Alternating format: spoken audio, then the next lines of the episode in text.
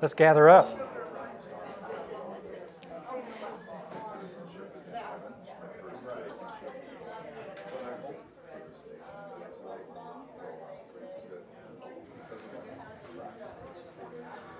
Good morning. Good to see everybody.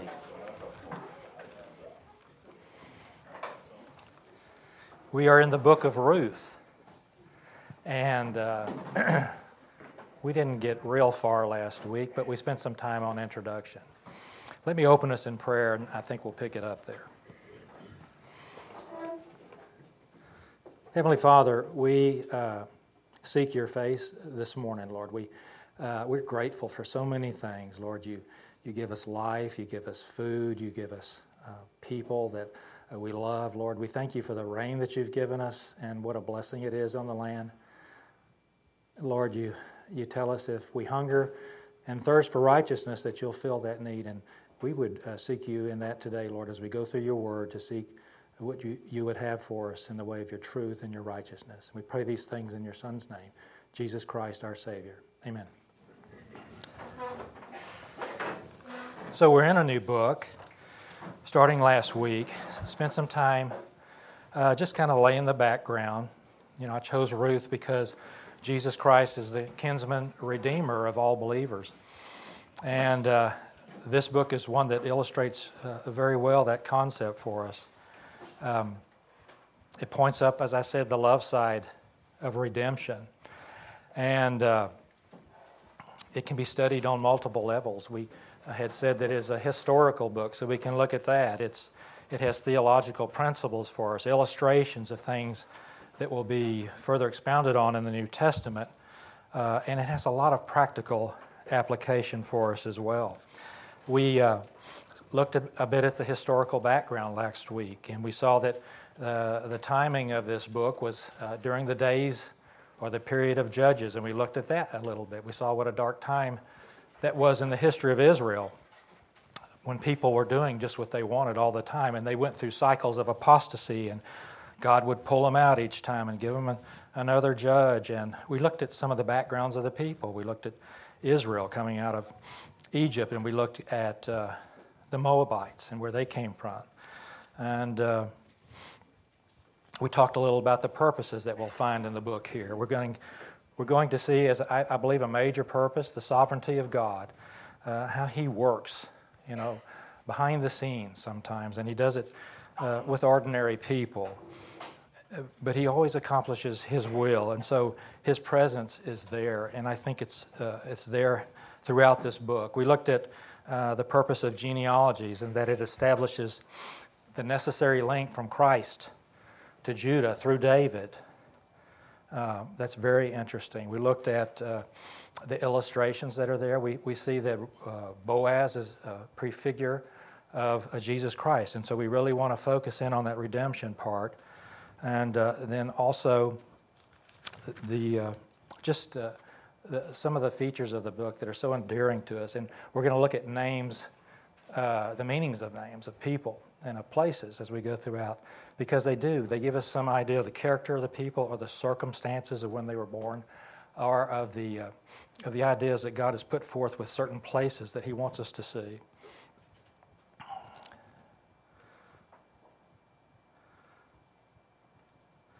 And so we had just gotten into the book last week. One other thing I also pointed up, I don't know what it is with me. I have changed the format of the presentation and the keynote, and it's still doing this. 1 second.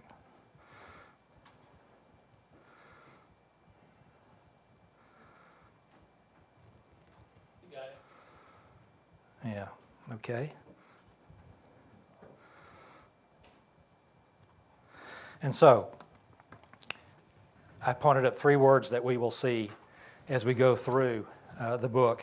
One of them is redeem. That word redeem or redemption in some form will show up as we go through. The word return is figures more so in the first chapter. We'll see that and how it might be related to repentance. And then we're looking for the word kindness in lieu of the word love. We were looking for kindness. The Hebrew is chesed, and it's that loyalty born of love, out of a covenant relationship, which includes sacrifice and grace. So last week, we did read through the first two verses. I'll repeat them. We had begun to talk about it, but chapter 1 of Ruth, verses 1 and 2. Now it came about in the days when the judges governed that there was a famine in the land, and a certain man of Bethlehem in Judah went to sojourn in the land of Moab with his wife and his two sons. The name of the man was Elimelech, and the name of his wife, Naomi, and the names of his two sons were Mahlon and Chilion, Ephrathites of Bethlehem and Judah. Now they entered the land of Moab and remained there. So we talked initially about famines and that how frequently they are judgments from God. I think Jeff pointed out also that the judgment didn't necessarily only mean punishment, but that there were things that God wants to bring people to, especially his own, to bring them to a point of making choices, of repentance, if you will. And I think that is part of what he was doing here. Now, we had talked about Moses speaking to the Israelites before they go into the Promised Land and kind of re-giving the law in Deuteronomy. Remember, this would have been a different generation that had actually started from Egypt at the beginning of the wilderness travel. So they were. He was kind of re-giving. It's called a second giving of the law in Deuteronomy, and he spoke of blessings and curses, blessings for obedience, curses for disobedience. And I read a whole passage there, but just the end of it was this regarding famine. In Deuteronomy 11:17, it says, "The Lord's anger will burn against you, and he will shut up the heavens so that it will not rain, and the ground will yield no produce, and you will soon perish from the good land the Lord is giving you." And that is speaking of a physical famine. But there are also other kinds of famine, right? There's a spiritual famine.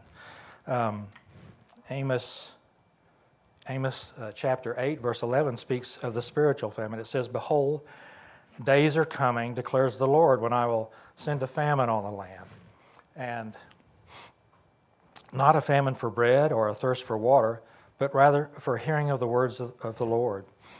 So there's spiritual famine as well as physical famine. And I think that very often they accompany one another, don't you? And that may well be what was going on at the time of this particular event in the book of Ruth. Okay, now moving on. I said already that names have meanings, okay? And that we were going to look at some of the meanings beginning in these two verses. And it reveals something about the person or about the place, and it can give us some insight into biblical truth. So let's first consider the places mentioned in the first two verses of chapter 1 of Ruth. How about Bethlehem and Judah? Now, Bethlehem, probably many of you in here know this. In Hebrew, it means house of bread, house of bread. And the idea then would be abundance, that there was, it would be plentiful, provides, and it's able to satisfy. It's a promise. It's God's promise of food. Has anyone in here been to Bethlehem before? I see several.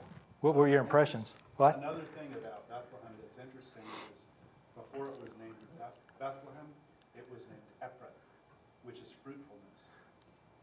So Ephrath comes from, that's that, okay. It's the same name, same place. Okay. And it was renamed Bethlehem later, but it's the... Very good, Ephrath.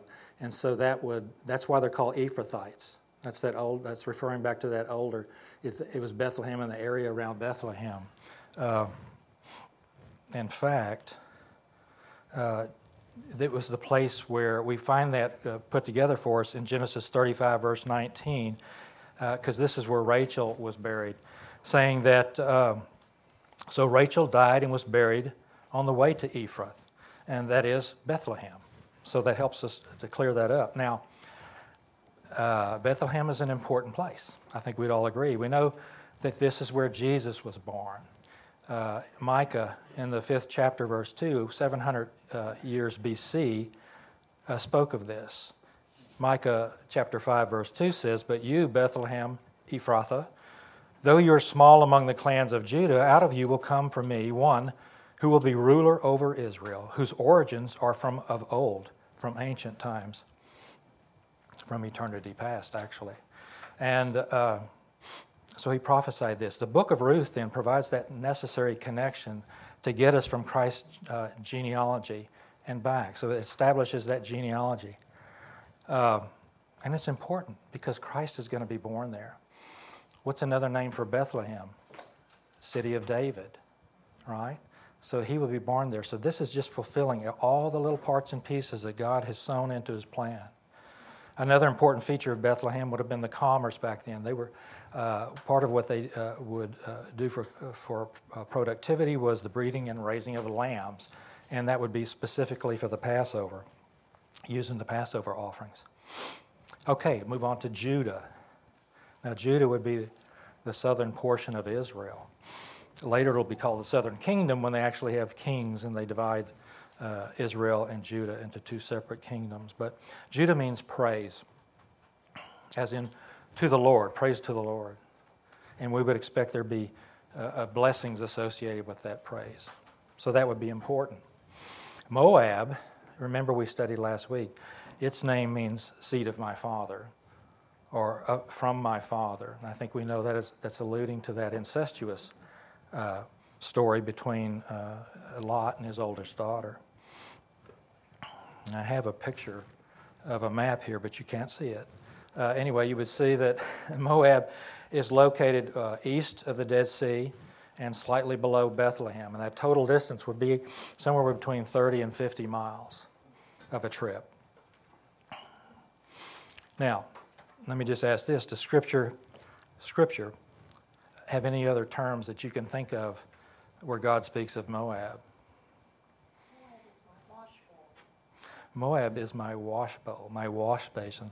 And that's actually found in two Psalms, Psalm 108 and Psalm 60.8. So this is the scene would have been King David was in battle against the north, the Mesopotamians, and as he was fighting these guys from the south, Edom starts to come in, and David is feeling like he needs supernatural help, and he petitions the Lord for help, and in the process, God speaks back to David, and he gives his opinion of the surrounding nations.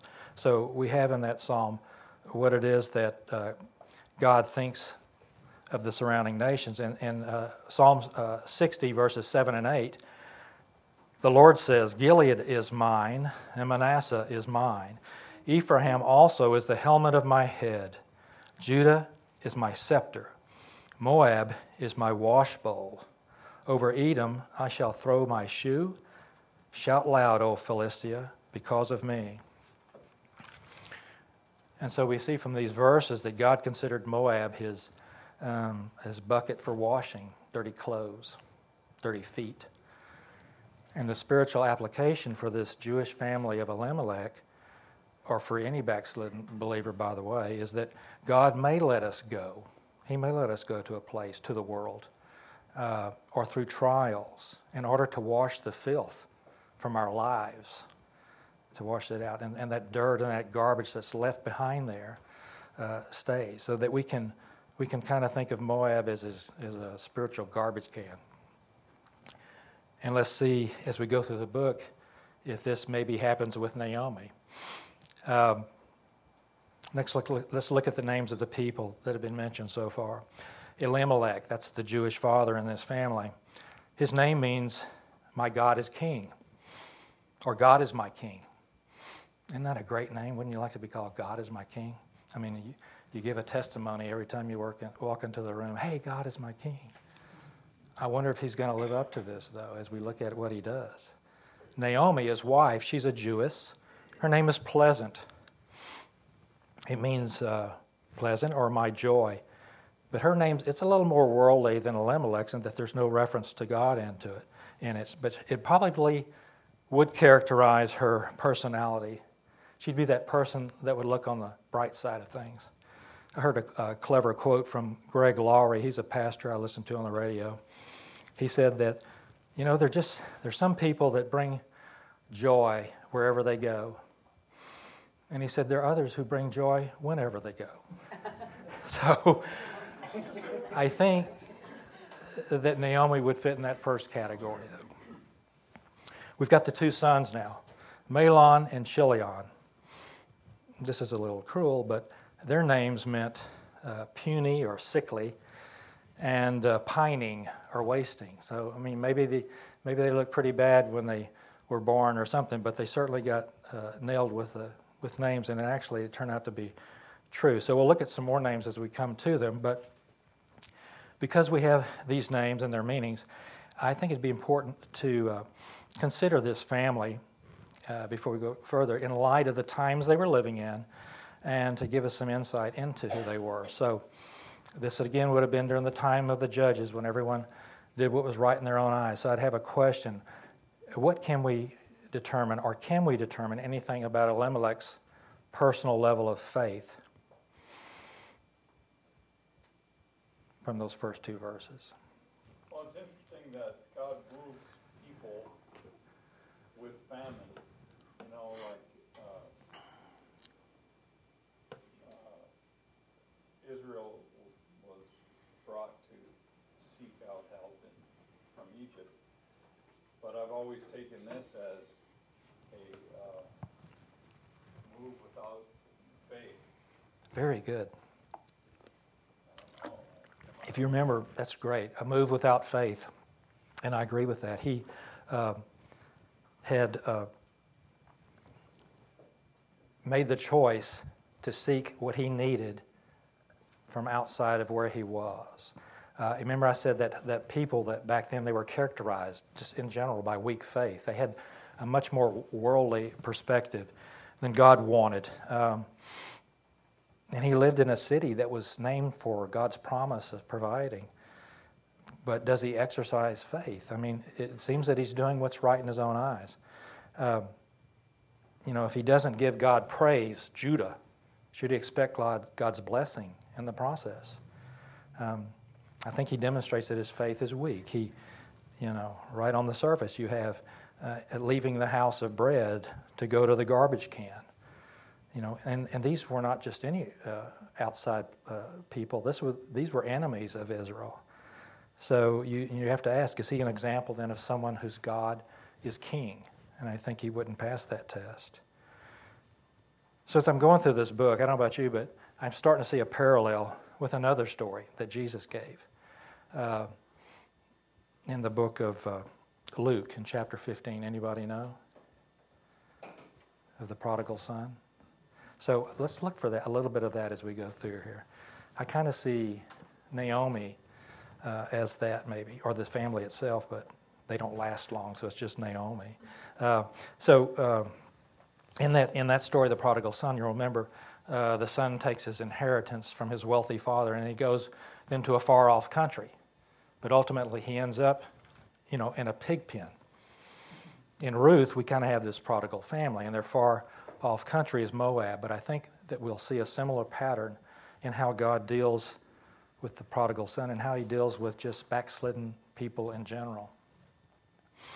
Now, what about Naomi and her faith? Well, she was a pleasant person, amenable, but I think her faith is weak too. I think both she and her husband are representative of a backslidden state, of a backslidden believers. It seems that she's trusted more in her husband to supply her needs, and I mean more than she trusts in the Lord. So then I ask, well, what are Naomi's needs? How does she prioritize her needs? Do you think she's worried about her spiritual status before the Lord? Or do you think she's worried about what they're going to eat next and their physical? So I think she does. I think she prioritizes her physical over her spiritual. But we're going to revisit this as we go through the book. And as we read, we should look for, if her husband's not there, which will happen shortly, who or what will supply those needs for her. Okay. So then we'll move on. And I'm going to pick up the next three verses out of Ruth, if you're following.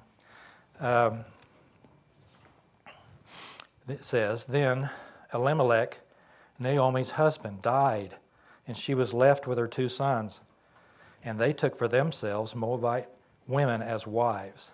The name of the one was Orpah, and the name of the other Ruth. And they lived there about 10 years. Then both Mahlon and Chilion also died, and the woman was bereft of her two children and her husband. In the beginning, this book moves very rapidly. In the first 5 chapters, we have gone from the opening situation to Ruth, and this is probably the negative climax for Naomi, She's lost, what she went with.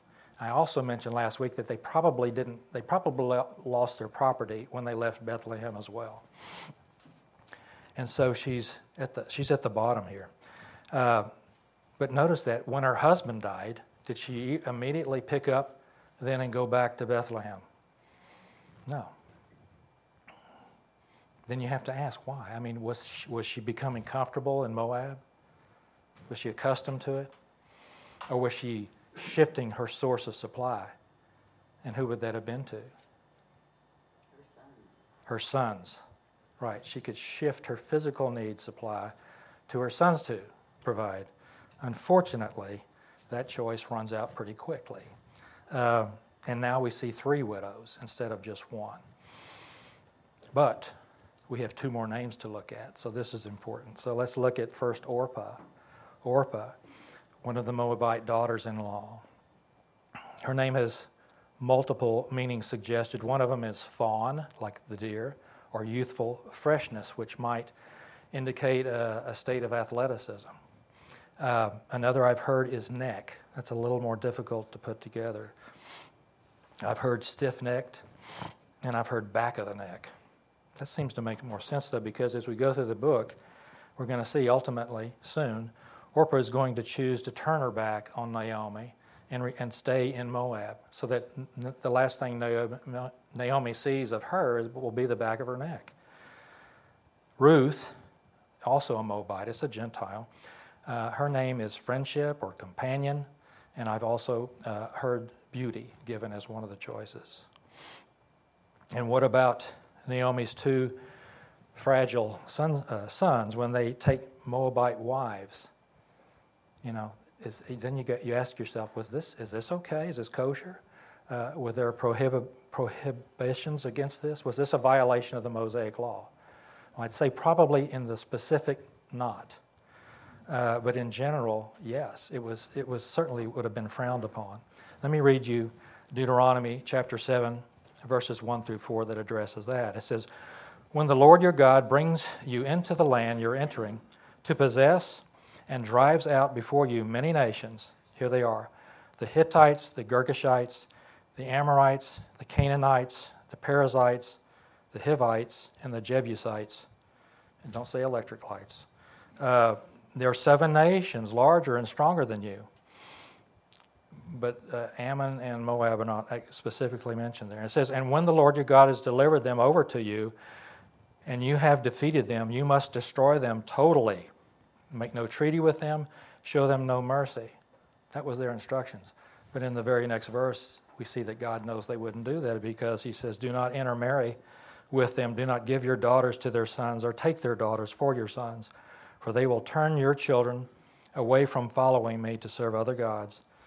And the Lord's anger will burn against you and will quickly destroy you." So, intermarriage, probably not right, but these 2 boys do it. And they don't seem to have a problem with it. It's just kind of generally stated there. So you have to ask, why wasn't it a problem? Where are the roots of this mistake that they're making? Where did the roots begin? Is there Christian application with that?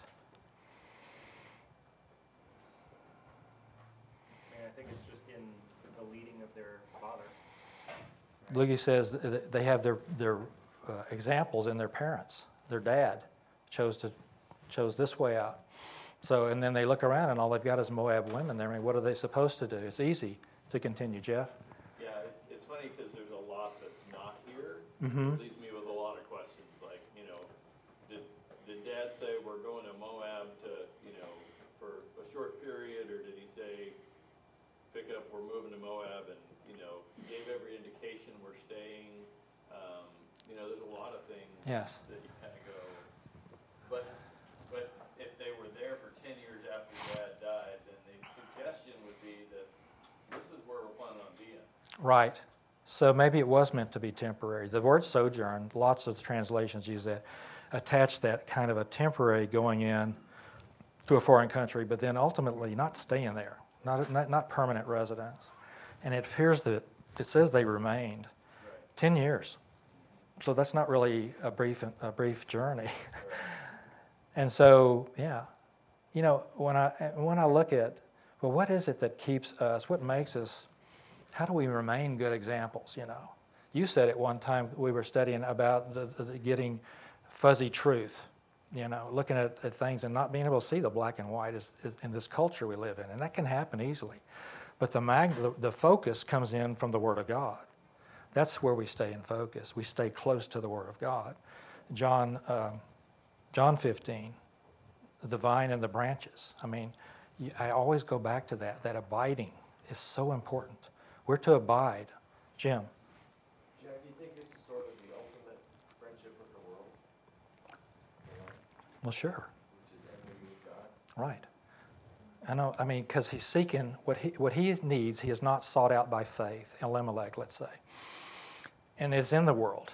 I mean, God doesn't want us to go to the world. He wants us to have the faith to go to Him and to abide in Him. We know that. We abide. He mentions abide in my word specifically. He says abide in my love, and that you show your love by keeping His commandments. So that means obedience. But if we just always seek what appears to be, from the worldly view, the easiest way out, we're not going before the Lord. That's what takes faith. And that's what He wants to bring out, I believe, especially out of Naomi. Jeff? It kind of reminds me of Abraham and Lot. When Abraham says, you choose your way, right, and I'll take the other, and Lot chooses Sodom. And you think about, you know, these guys going to Moab, and then it's kind of nice here. I don't like the, you know, some of the worldly right things that, you know, so let's maybe stay here a little longer. So that attraction, which the, you know, you're just going to, it starts out as dabbling in it, I think.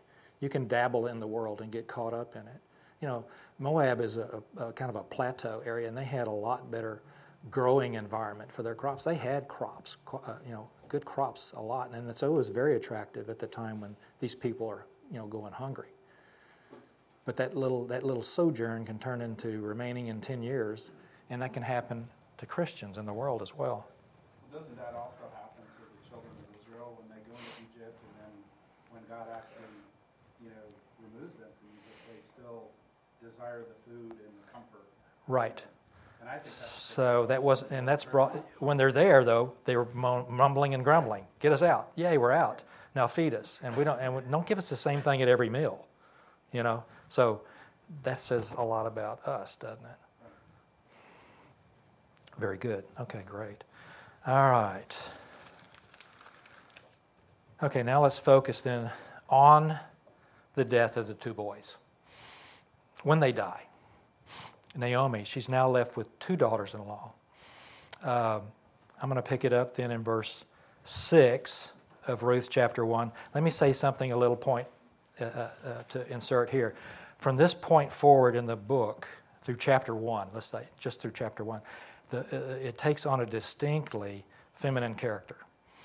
So we, guys, may not always relate to some things that women are more easily able to see, but it does do that. So we'll just be aware of that. Let me read Ruth 1, verses 6 and 7. Then she arose, that's Naomi, with her daughters-in-law, that she might return from the land of Moab, for she'd heard in the land of Moab that the Lord had visited His people in giving them food. Meaning Bethlehem was out of famine. So she departed from the place where she was, and her two daughters-in-law with her, and they went on the way to return to the land of Judah. So it is that all within 10 years, she's lost her husband and her sons, and she seems to then to have lost her security. But what security are we talking about? She's still thinking physical, right? To her, physical is everything. But now is when she remembers God. Now is when she decides to leave. Let me just say this, you know, and I mentioned this last week. This whole book is going to be presenting momentous decisions, momentous dilemmas that require choices. And not just Ruth, not just Naomi, but Ruth. Elimelech already failed his, and we're going to see these things just kind of coming in succession as we go through. The choices that are made are going to be the result of the outworking of faith. That's what we're looking for, and that's what God wants. In the case of Naomi, it's the outworkings of coming back to faith. Okay, so now just think of this decision from Naomi's point of view. She's this returning to Bethlehem. She now has no male cover, not her husband, not her sons. So this is totally her own decision. She owns it, and it's her personal decision to get up and go back. And I think that at this point, Moab it represents, errors of the past for her. And she wants to come out of that. She wants to return, and she's reversing the decision that was made, and she's going to head back in the direction of Judah. Also, I think it sounds like the prodigal son there. This is probably the pig pen for him. It would relate to where Naomi is. But she's heard then that the Lord had visited his people in giving them food. In the book of Ruth, this is one of two places where God's sovereign providence is directly credited. The Lord has done this. Not Baal, not Chemosh, not any fake god, but the Lord. Another interesting thing I see in that is that the word that he uses is lamb or bread. The Lord has provided bread. And I don't know, I just find that so cool that, that word is used. Lamb, the Lord has provided bread. Very good. And I think also look, that word, one of those words I tell you is in here in these passages twice, return. Okay? And I think for Naomi, we are witnessing the beginning of her repentance. Not that she is there yet, but look, she's at least moving toward the place and the circumstances where God is going to bless her. Okay, we'll move on to the next 3 verses. Let me say something else about the book. Up until now, everything has been in the narrative form. We haven't heard anybody speak yet. And they're going to start talking now. And this is a literary device that's going to be used throughout the rest of the book. The remaining 75% of the book is going to be dialogue, okay? So that feature is changing as we go forward. So let me read Ruth chapter 1, verses 8 through 10. And Naomi said to her 2 daughters-in-law, "Go, return each of you to her mother's house. May the Lord deal kindly with you as you have dealt with the dead and with me. May the Lord grant you that you may find rest, each in the house of her husband." Then she kissed them, and they lifted up their voices and wept. And they said to her, "No, but we will surely return with you to your people." I think here it's evident that Naomi loves these girls, loves her daughters-in-law. It's a bit unusual, not just from the standard mother-daughter-in-law thing, but from the Moab Israelite thing. That's the bigger picture here. These people were constantly in antagonistic relationships with each other. They had been enemies. But these 2 girls had been good wives for her sons, who Naomi calls the dead here, and they'd been kind to her. There's a second word there that I've talked about looking for, hesed, kindness, that love, that loyalty love from covenant grace and sacrifice, that's used here. So then the question is, will all 3 women go back to Bethlehem? Well, we'll read on and see, but as Naomi thinks about the situation, she's kind of considered the prospects for things to come, not only for herself, but before the daughters-in-law, regarding remarriage. And she sees them as pretty slight if they go back with her to Israel.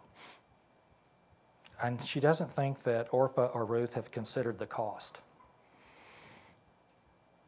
of everything that's going to lay ahead. So what we have here in these verses is the first of 3 admonitions that Naomi gives to these girls to tell them to stay, not to come, to talk them out of it.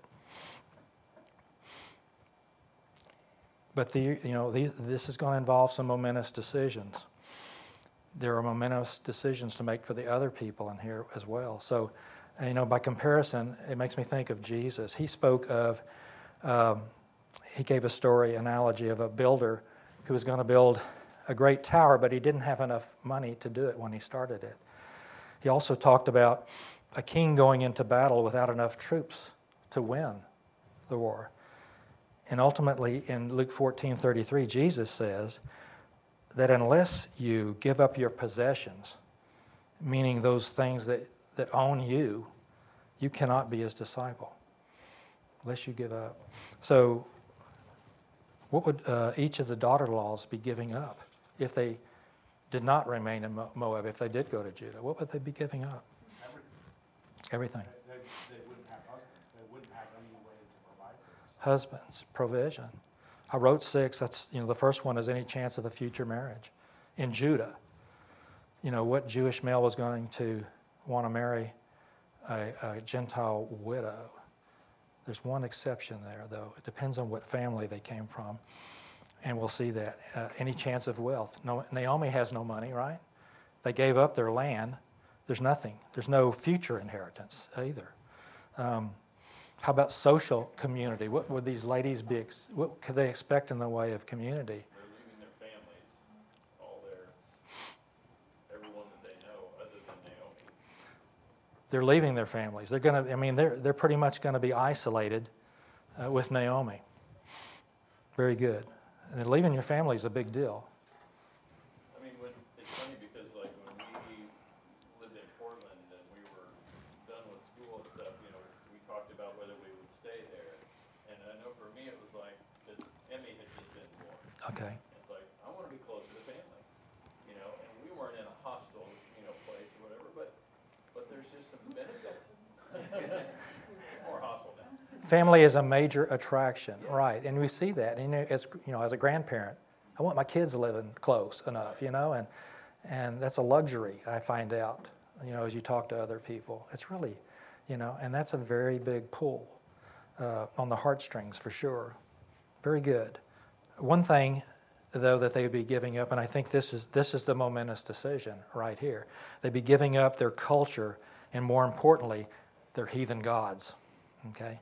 Their heathen gods. They'd be, you know, saying goodbye to Chemosh. They would be, but they would be instead choosing the true and the living God of Israel. So, you know, it's really what's looking like a giving up is really a gain. You know, maybe they saw that. Maybe one of them did. Yeah. Okay. Well, another thing that Naomi says is that God had turned against her. Oh yeah. And so I think that's interesting. She says, no, my daughter's my life is much too bitter for you to share because the Lord's hand has turned against me. Right. So I think it's a very... That's an important point. So we're seeing this is starting to come out of Naomi, some bitterness and some blaming. It looks like, at least to us, right, that, you know, she has no responsibility and all this is God is against her. So we're going to examine that further too. I have a question, and maybe I guess it's to the ladies. What does this mean, go back to your mother's house? When she's trying to talk them out of coming. I mean, in a male-dominated society, what? Anyone have any insight into what that would mean? She was sending the Gentile girls back to their mother's house. I guess confer with your mothers. What do you have, Leah? I guess when I think about that, I think of how mothers and daughters have a unique relationship, like especially how we think about our parents. Uh-huh. It's not that daughters don't miss or long for their fathers when they pass away, but when it comes to specifically needing advice, you'll hear, okay, I wish my mother was here. So maybe it's that. Very good. You're in a really difficult situation. That's what we needed to hear. See, that special, unique relationship between a mother and a daughter that maybe, you know, the daughter and the father don't always have. Maybe they talked about marriage plans, you know, or that type of thing. Maybe that would be easier. So that's pretty plausible.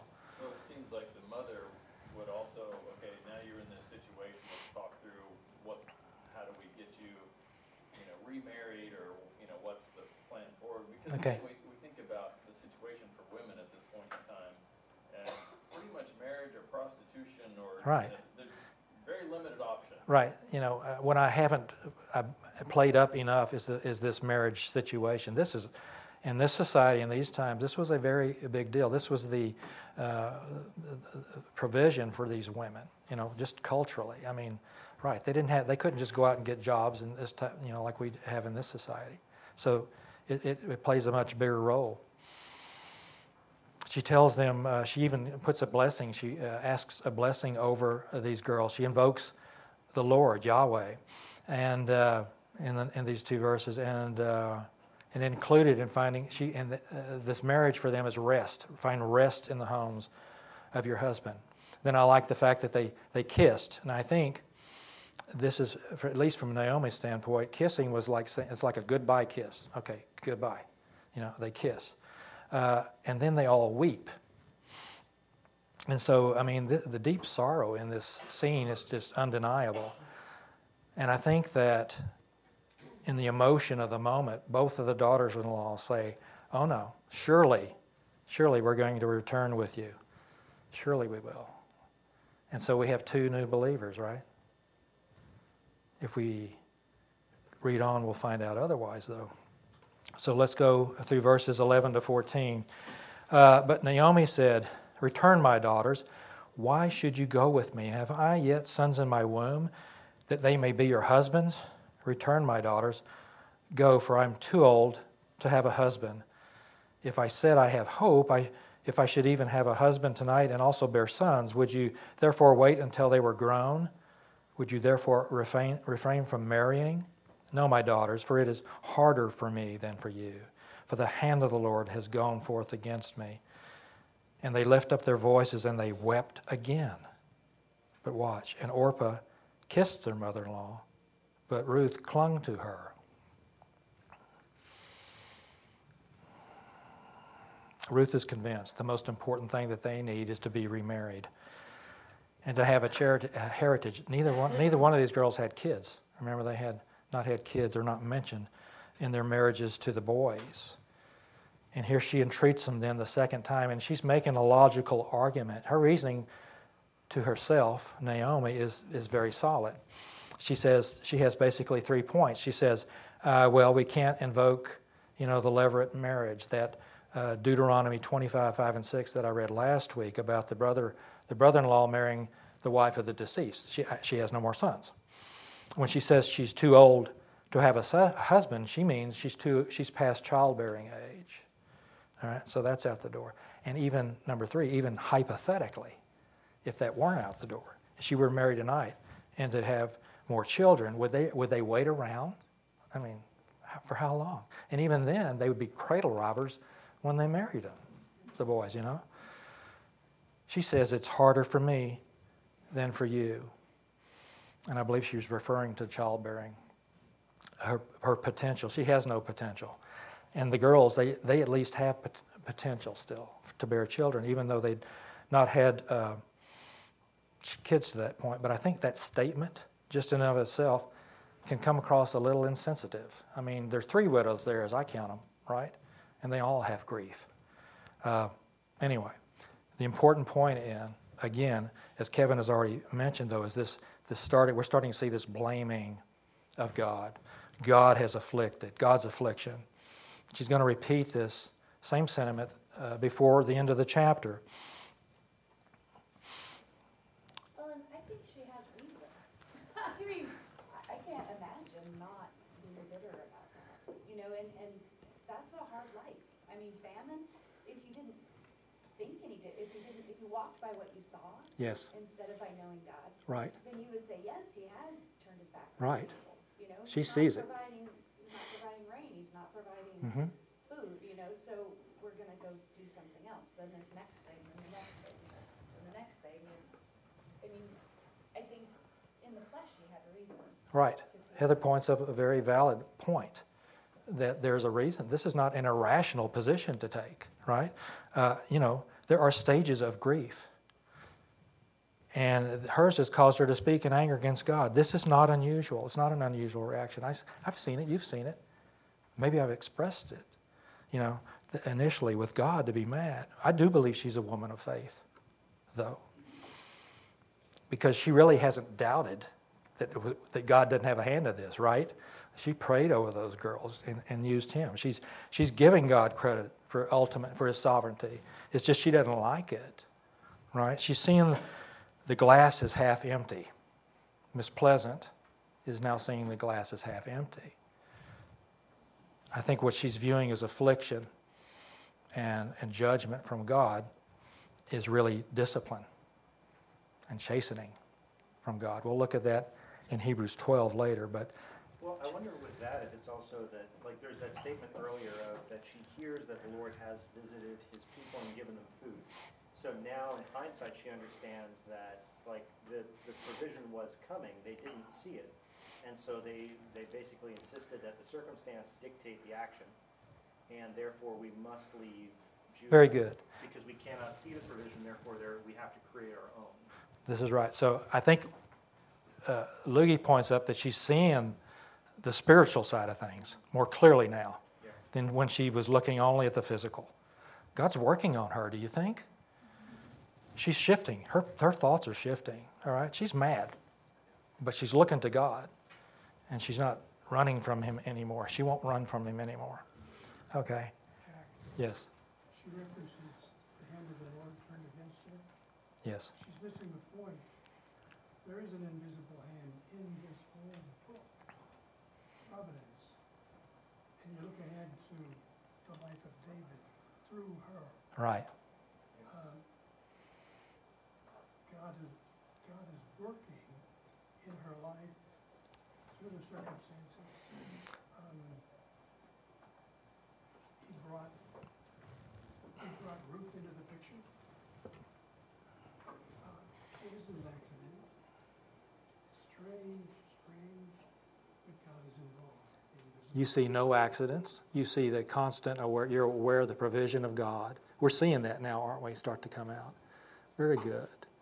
I agree. You know, I'm so glad we've moved out of these previous verses. They're such downers. But they're there for a reason. They're downers for me because it convicts me, I'll tell you. But as we move forward, the light's going to start showing on this whole situation. And the book just, it's beautiful. And, you know, and it's a picture of what Christ has done for us. So, you know, there's a lot to get here. We've run out of time. This is nowhere near where I wanted to go today. But you know what? I'm not in charge. So we will stop here and pick it up next week. Jeff, would you pray for us?